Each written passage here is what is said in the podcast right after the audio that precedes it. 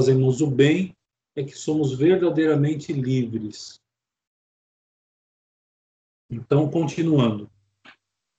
Esta prova, né, a qual Deus submeteu os nossos primeiros pais, consistia no, no cumprimento das leis divinas e, em particular, de um preceito positivo acrescentado à lei natural e que é expresso pelo Gênesis sob a forma da proibição de comer o fruto da árvore da ciência do conhecimento do bem e do mal.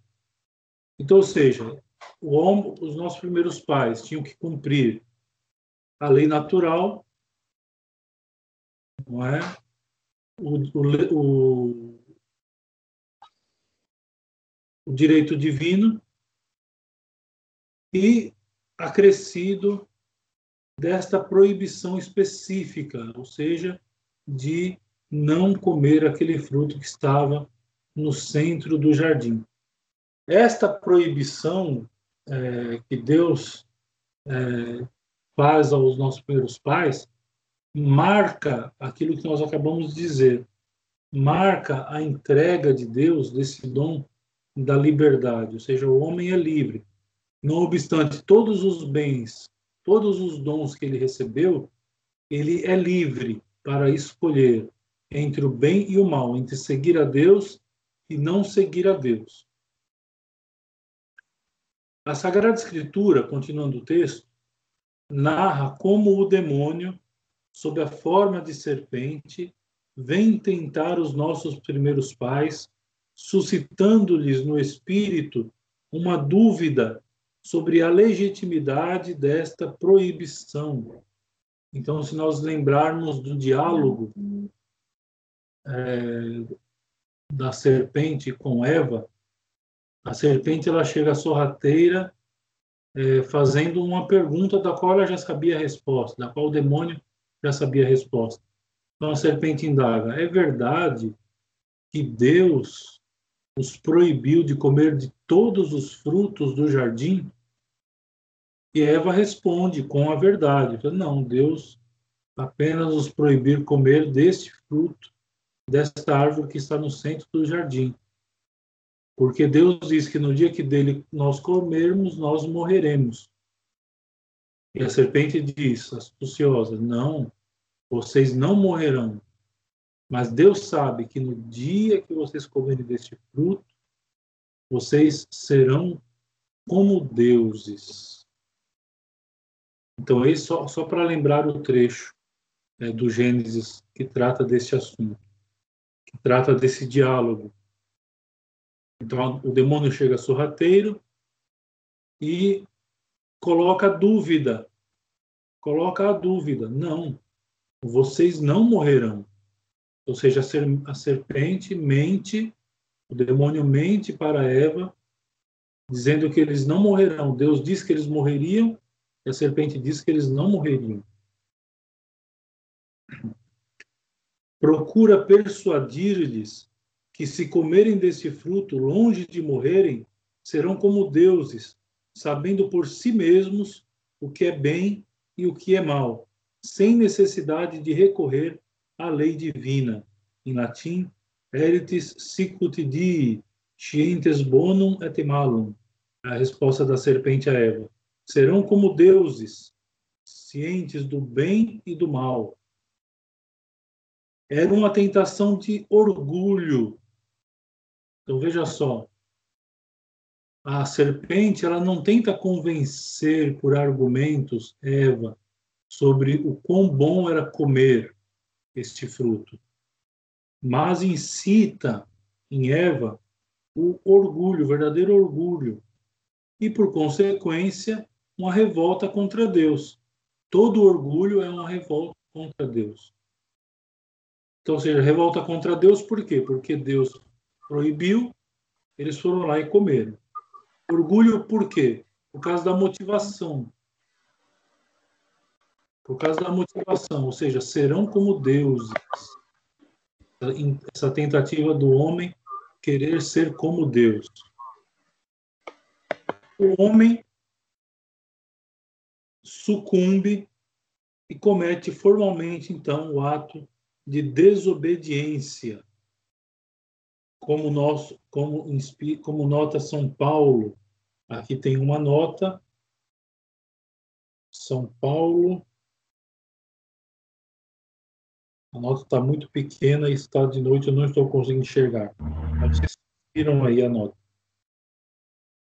É, ah, Romanos capítulo 5 como nota São Paulo, mas inspirado pelo orgulho e imediatamente seguido de, de, outras, de outras faltas. Ou seja, São Paulo ele nota que começa com orgulho e aí, como diz o Salmo, um abismo atrai outro abismo. Pecado vai atraindo mais pecado e assim por diante. Era uma culpa grave, pois era recusar submeter-se à autoridade de Deus. Então, ou seja, quando Adão e Eva aceitam comer o fruto proibido, eles estão recusando a autoridade de Deus, estão recusando submeter-se à autoridade de Deus. Por isso, a culpa é grave. Era uma espécie de negação do seu domínio supremo e da sua sabedoria. Ora, Deus sabe se Deus disse que eles morreriam, eles morreriam. Então, ou seja, é uma afronta, é uma negação do, do domínio supremo da sabedoria divina, já que este preceito era o meio de provar a fidelidade do primeiro homem. Culpa tanto mais grave quanto melhor conheciam os nossos primeiros pais a infinita liberalidade de Deus para com eles, ou seja, eles sabiam toda da liberalidade que Deus havia concedido com eles. E ainda assim eles, eles aceitam sucumbir-se.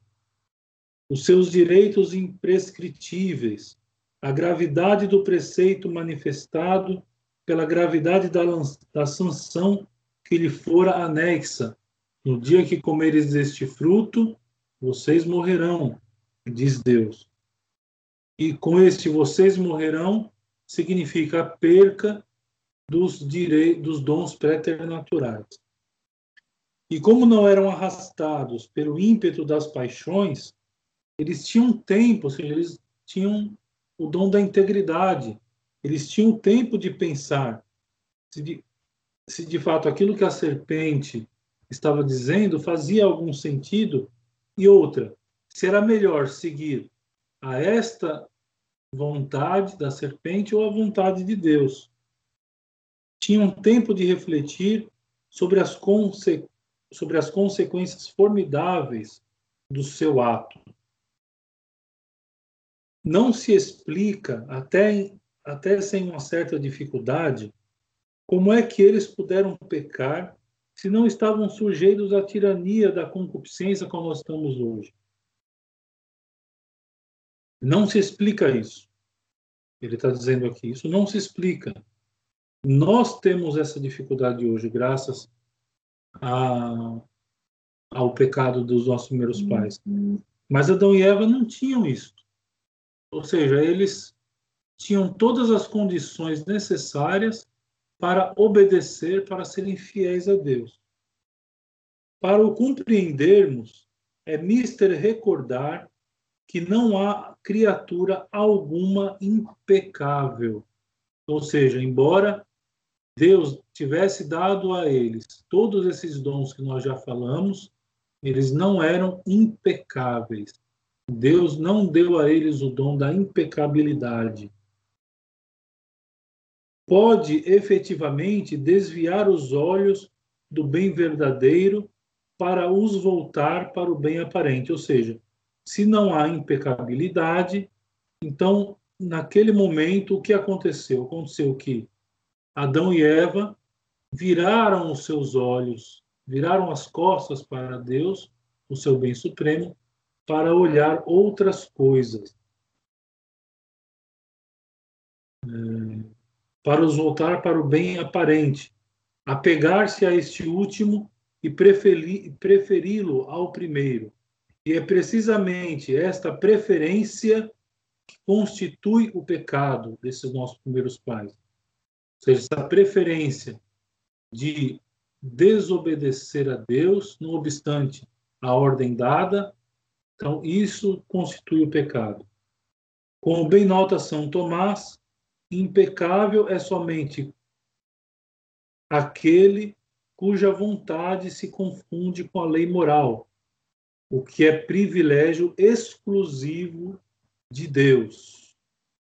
Ou seja, somente Deus é impecável dentre todas as criaturas que ele fez. Até os anjos, até os anjos caíram. A terça parte do céu caiu em desobediência a Deus. Muito bem. É... Antes de chegarmos ao castigo, cabe nós darmos uma, uma explicação simples antes de continuarmos. É, se fala muito é, do pecado é, de Adão, de Adão e Eva, mas nós não estudamos ou não procuramos saber mais profundamente o alcance deste pecado. E é muito importante para nós continuarmos, nós é, pararmos um pouco a leitura e debruçarmos sobre isso. Então, como nós já vimos, Deus criou o homem e a mulher num estado de graça especial. É, deu a eles o estado de graça santificante, os dons pré-naturais. Eles tinham tudo. E desobedeceram a Deus. Os filósofos é, dizem que a culpa ela tem um peso, ela tem uma medida. Então, toda culpa tem um peso, tem uma medida. E cada culpa, cada coisa da, da, da, da qual nós somos culpados, tem um peso e uma medida diferente de outra. Então, não adianta aquela história de dizer assim: roubar um alfinete e roubar um carro é a mesma coisa. Não. Não é a mesma coisa. São duas coisas completamente diferentes. A matéria é diferente. O preço que se paga por roubar uma agulha é muito diferente do preço que se paga ao roubar um automóvel. Ou, se você roubar um milhão e um real é a mesma coisa. Não, não é a mesma coisa.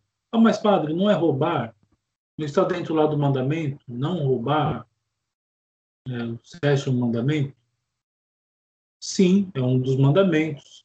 Mas o peso da culpa difere de acordo com a matéria, com a matéria do, do da, daquilo que nós estamos infringindo. Então, ou seja, nós podemos aplicar a culpa a alguém de acordo com, primeiro, o bem estragado ou roubado, dano causado, vamos chamar assim, de acordo com o dano causado ou com a dignidade da pessoa que foi ofendida. Então, são, essas são as duas regras de nós medirmos a culpa. Então, alguém é mais ou menos culpado de acordo com o dano que a pessoa causou a outrem ou pela dignidade da pessoa, pela dignidade da pessoa que foi ofendida com determinado pecado. Daí nós vamos entender por que desonrar os pais, desonrar os pais é pecado grave, está lá no, no quarto mandamento. Ora, por causa da dignidade dos nossos pais. Os nossos pais não são como nossos amigos ou como nossos inimigos, que devemos amar também. Mas aos nossos pais é devida uma honra muito maior do que nós devemos aos nossos amigos. Então, por isso que é mais grave bater num pai do que bater num, num, num amigo ou num inimigo. Enfim, então, nós medimos a culpa de alguém por essas duas regras. A maior ou menor culpa pelo dano causado, quanto maior o dano, maior a culpa. Ou seja, se o dano for menor, também o fulano será culpado, mas será menos culpado. É, no direito civil, nós é, entendemos, nós entendemos bem isso quando, por exemplo, vai, vai ser aplicada vai ser aplicada a quantidade de anos ou de dias ou de semanas que o fulano vai ficar preso. Então, o juiz determina que, é, por exemplo, um ano é suficiente para o fulano pagar a sua dívida com a sociedade pelo crime que ele cometeu. Assim também é na vida espiritual. Ou seja, vai haver é, maior necessidade de recuperar o dano causado ou a dignidade das pessoas que nós ofendemos com os nossos pecados. No caso específico de Adão e Eva, que são os nossos primeiros pais, é, o pecado deles foi tão grave por uma questão simples até. Ora, não havia nenhum dano que Adão e Eva poderiam ter causado a Deus. Não havia nenhum dano. É... Agora, Deus tem uma dignidade. E quando o homem e a mulher, quando Adão e Eva desobedecem uma ordem direta de Deus, uma ordem tão simples como essa que foi dada, é, então o homem e a mulher ofendem a dignidade de Deus, que é infinita. A dignidade, a dignidade de Deus é infinita. Para eu é, resolver esse problema, para nós resolvermos esse problema, o homem deveria oferecer a Deus um perdão do mesmo tamanho de sua dignidade. Assim como, por exemplo, se nós roubamos de alguém, quando, quando a pessoa vai, vai confessar-se com o padre que roubou, roubou alguém, o padre vai dizer que faz parte é, do perdão deste pecado que a pessoa restitua aquilo que foi roubado. De algum modo, tem que haver a restituição. É, assim também deve haver algum modo a restituir a honra daqueles que nós ofendemos com os nossos pecados. Por isso que a fofoca é um pecado muito grave. São Felipe Neri chegava ao ponto de dizer que a maledicência ela é mais grave que os pecados contra a castidade, porque os pecados contra a castidade são pecados de fraqueza, posto que os pecados de maledicência são pecados que ofendem a honra dos outros, tiram uma honra dos, que tira a honra dos outros. Bom, enfim. Então, voltando lá, quando Adão e Eva é, desobedecem a Deus, eles ofendem a dignidade, ofendi, é, dignidade infinita, infinita de Deus. Tem que restituir isto. Como? Pedindo perdão. Só que não é qualquer perdão. Ou seja, o homem tem que oferecer a Deus um perdão do mesmo tamanho da sua ofensa. E se essa ofensa ela foi infinita por causa da dignidade de Deus, então o perdão oferecido tem que ser um perdão de tamanho infinito. Por isso que nós nascemos no, ainda hoje no estado de pecado original. É, diz o Salmo 50, no versículo 7. Eis que eu nasci na iniquidade e pecador já minha mãe me concebeu. Bom, tendo isso como premissa, nós já podemos, podemos continuar então a ler o texto. Então fique, fique gravado isso. Então, ou seja, a, gra, a gravidade da culpa de Adão chega a este ponto. Ou seja, não é qualquer culpa, não é um pecadinho qualquer. Ah, mas foi só um fruto. Não a dignidade de Deus foi ofendida. E a dignidade de Deus é infinita. Então, ou seja, se a dignidade é infinita, tem que oferecer um perdão de mesmo valor a Deus nosso Senhor, coisa que nenhum homem é capaz de realizar. Adão não conseguiu, nenhum dos seus é, descendentes conseguiram. E aí, entendendo isso, nós vamos entender depois o papel de nosso Senhor Jesus Cristo na redenção. Mas gravem isso aí. E volta e meia eu vou é, relembrar, relembrá-los disso. Então, segundo, então a queda, depois da queda, não tardou o castigo. Castigo não só pessoal, como também de toda a sua posteridade. Ou seja, Adão, antes de, de cometer o pecado, não havia tido filhos ainda com Eva. Então, o pecado foi de toda a posteridade. A gente pode levantar várias hipóteses aqui, mas e se isso, e se aquilo? E se Adão tivesse tido já um filho, né? Esse filho é, não é, permaneceria então com os dons preternaturais? Provavelmente. Mas e se acontecesse de tal outro modo? E se. Bom, é, não foi isso que aconteceu. Nós temos que ficar naquilo que aconteceu, que é o mais importante para nós, para nós entendermos é, estas coisas da vida espiritual. O castigo pessoal de nossos primeiros pais é descrito no Gênesis mas ainda aqui aparece a bondade de Deus. Teria podido aplicar imediatamente a pena de morte a nossos primeiros pais. Por misericórdia, não fez. Ou seja, como Deus disse, no dia que comerdes do fruto vocês morrerão, Deus poderia ter aplicado naquele mesmo instante a pena de morte, mas não fez, por misericórdia contentou-se de os despojar dos privilégios especiais que lhes tinha conferido, isto é, do dom de integridade e da graça habitual. Conservam conservam, pois, a natureza e os seus privilégios naturais, ou seja, os privilégios naturais, como a sua natureza, Deus os mantém.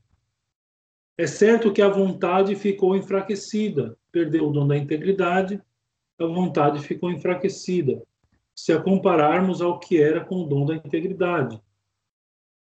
Mas não está provado que seja mais fraca do que teria sido no estado de natureza. Aí são aquelas questões que eu disse.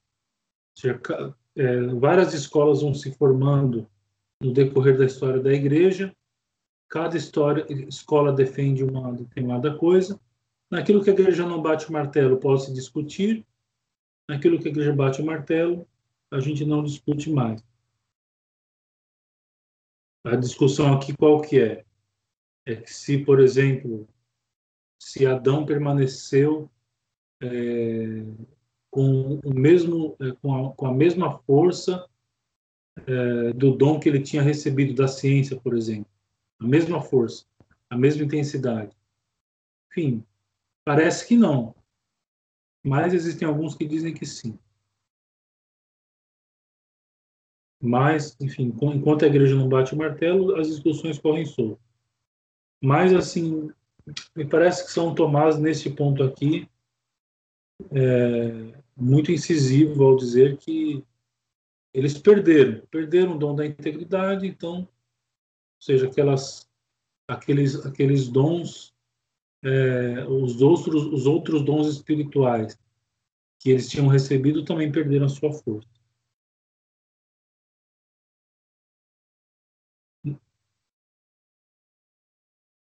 Em todo caso, permanece livre e pode escolher entre o bem e o mal. De todo modo, ou seja, eles sendo expulsos do paraíso, eles permanecem com a liberdade de escolher entre o bem e o mal. Deus não tira isso deles. Deus quis até deixar-lhes a fé e a esperança, e fez imediatamente brilhar a seus olhos desalentados a visão de um libertador, saído da raça humana, que um dia triunfaria do demônio e restauraria o homem decaído.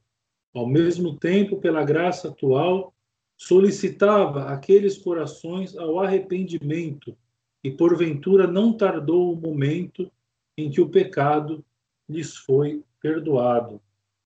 Então, é, perdeu-se esse costume, mas durante muitos anos, durante muito tempo, a igreja chama é, Adão de Santo Adão e Eva de Santa Eva, é, pois é, como eles tiveram aquele, todos aqueles privilégios, estavam tão próximos ali da queda e, e viram os efeitos do castigo, viram o que eles perderam com o pecado, então a igreja crê, crê, que eles se arrependeram e, junto com o nosso Senhor Jesus Cristo, quando ressuscitou, eles entraram no reino dos céus.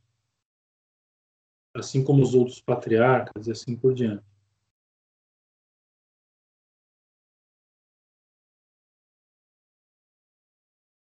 É, enfim,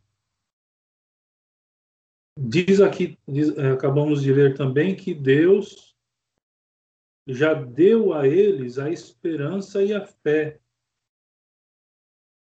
fazendo brilhar sobre os seus olhos desalentados a visão de um libertador. Então, seja, Deus já aqui é, expõe a Adão e Eva o seu plano, o seu projeto, o seu plano de salvação para a humanidade, né, para os futuros descendentes deles. É, no diálogo com a serpente, é, Deus é, faz notar isso, né? Porém, ódio entre ti e a mulher, entre os seus descendentes e os descendentes dela. E ela lhe esmagará a cabeça e tu traçará armadilhas ao seu calcanhar.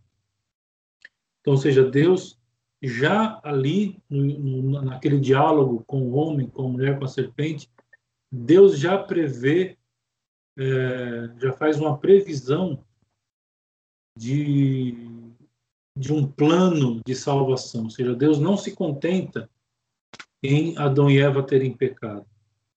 Poderia ter se contentado, mas Deus ama Deus, Deus ele ama a sua criatura a tal ponto de elevá-la deste modo.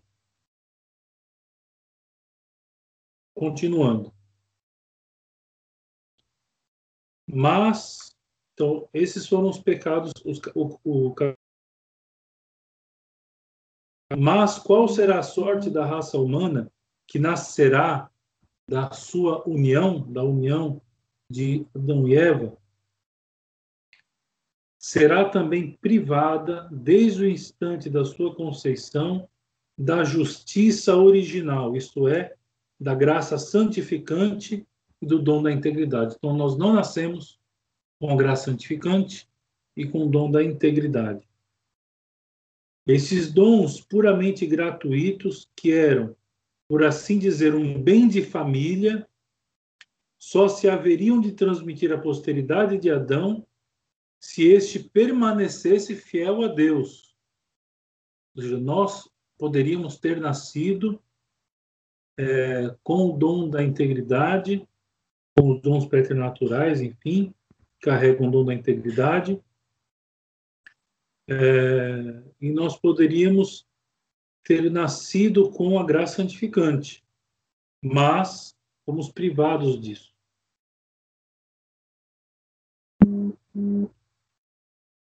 E, como é que, e aí a gente volta, né, naquele, naquela pausa que eu fiz da leitura, é, agora há pouco, aí nós vamos compreendendo as coisas, né? Por que isso? Por causa da gravidade da coisa. Adão teria que oferecer um perdão de valor infinito a Deus Nosso Senhor. Não pôde, porque ele é um ser finito. Os seus descendentes também são. Então, os seus descendentes também não conseguem oferecer a Deus um perdão que seja digno, seja digno da honra que foi ofendida, que é infinita. Então isso vai passando de pai, de pai para filho. Essa dívida vai sendo arrastada de geração em geração até os nossos dias.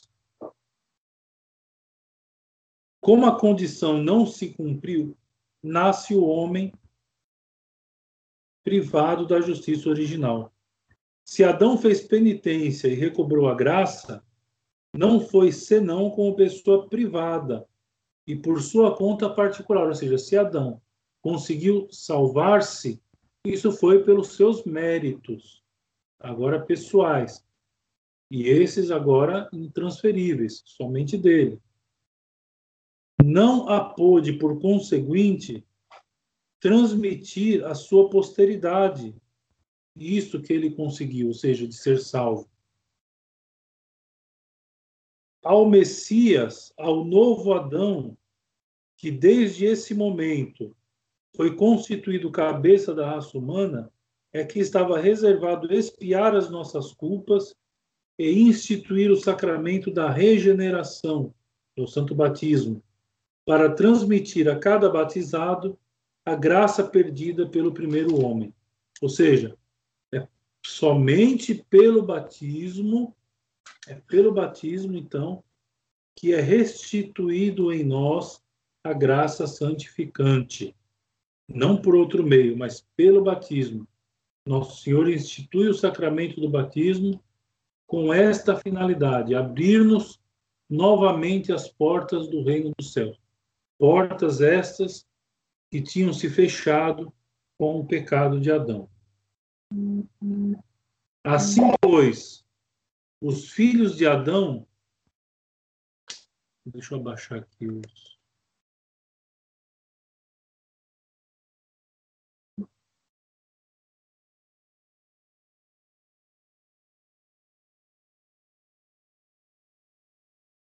Vocês continuam me ouvindo? Sim, Sim perfeitamente. Certo. Então, prosseguindo.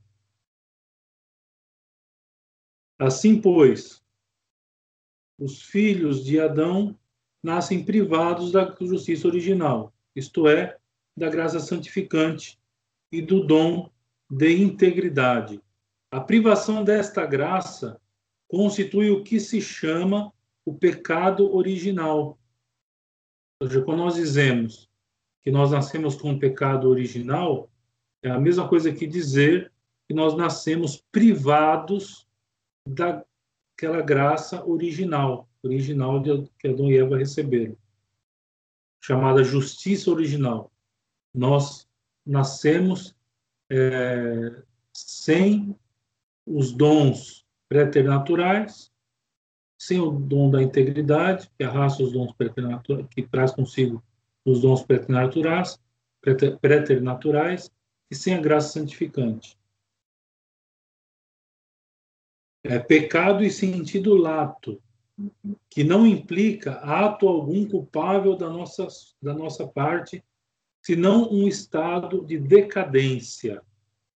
Então, ou seja, é um estado, nós nascemos em estado de pecado. Nós não nascemos pecadores porque já de cara, ao nascer, nós cometemos um pecado individual. É, muitos protestantes, é, quando discutem né, com alguns católicos, usam isso como, como argumento, né? Nossa, como é que uma criancinha como é que vocês podem afirmar que uma criancinha é, nasce em estado de pecado? Olha a sua cara dela, tão inocente, etc. e tal. Ora, esse pecado original, que nós chamamos de pecado original, não é pecado no sentido de pecado individual, aqueles que nós cometemos a partir da idade do juízo, a partir do momento que nós temos juízo. Não. É no sentido de estado de pecado. Eis que eu nasci na iniquidade, e pecador minha mãe me concebeu, diz o salmista no, no Salmo 50. Então, nós nascemos em estado, ele diz a, a expressão que ele usa, é um estado de decadência. E tendo em conta o fim sobrenatural a que persistimos destinados, uma privação, a uma falta de qualidade essencial que deveríamos possuir e, por conseguinte, uma nódoa ou mácula moral que nos afasta do reino dos céus. Ou seja, é, esse estado de decadência é uma privação tal que atingi, atingindo a nossa essência, priva-nos da vida eterna, priva-nos de entrarmos no reino dos céus. Então não é qualquer coisa, o pecado original não é qualquer coisinha. Continuando. E como o dom da integridade ficou igualmente perdido, arde em nós a concupiscência. Então agora já está se referindo a nós. Já falamos de Adão e Eva. Agora o que acontece em nós? Arde em nós a concupiscência, a qual, se lhe não resistimos corajosamente, nos arrasta ao pecado atual, que pode ser venial ou mortal. Somos, pois, relativamente ao estado primitivo, diminuídos e feridos, sujeitos à ignorância, inclinados ao mal, fracos para resistir às tentações. Ou seja, nós dizemos mais ainda, vamos mais além da coisa. Depois que Adão e Eva cometeram é, o pecado que nós chamamos e pecado original e que nós nascemos com ele. Então, depois do pecado de Adão e Eva, nós nascemos agora com uma tendência mais para o mal do que para o bem. É o que ele está dizendo aqui. Nós somos inclinados mais ao mal do que ao bem, mais à ignorância do que à verdade. E por isso que nós temos que lutar muito, estudar muito, lutar muito corajosamente para podermos, no final, sairmos vitoriosos. Então, o caminho da vida espiritual não é um caminho fácil, é um caminho árduo. Basta nós lermos os tratados de vida espiritual que existem. São João da Cruz, Santa Teresa d'Ávila, por exemplo, o caminho da vida espiritual é árduo. Ou seja, nós que estamos aprendendo isso, para nós é, torna-se mais grave ainda nós não irmos atrás de buscarmos é, uma vida espiritual. Para nós é mais grave do que para os outros que não estão tendo condições de aprender sobre isso. Vocês tiveram o convite, souberam e foram atrás, estão aqui me ouvindo. Agora, quantos, infelizmente, ainda mais nos dias de hoje, quantos nós vemos é, sem a mínima preocupação com a vida espiritual? Isso é muito triste de se ver. Isso é muito triste. A experiência mostra que não é igual em todos os homens a concupiscência, evidentemente até por, por, por, por conta de vários fatores, já, já vamos falar. Nem todos têm efetivamente o mesmo temperamento e caráter, nem por conseguinte as paixões igualmente fragosas. Então, ou seja, nós todos somos formados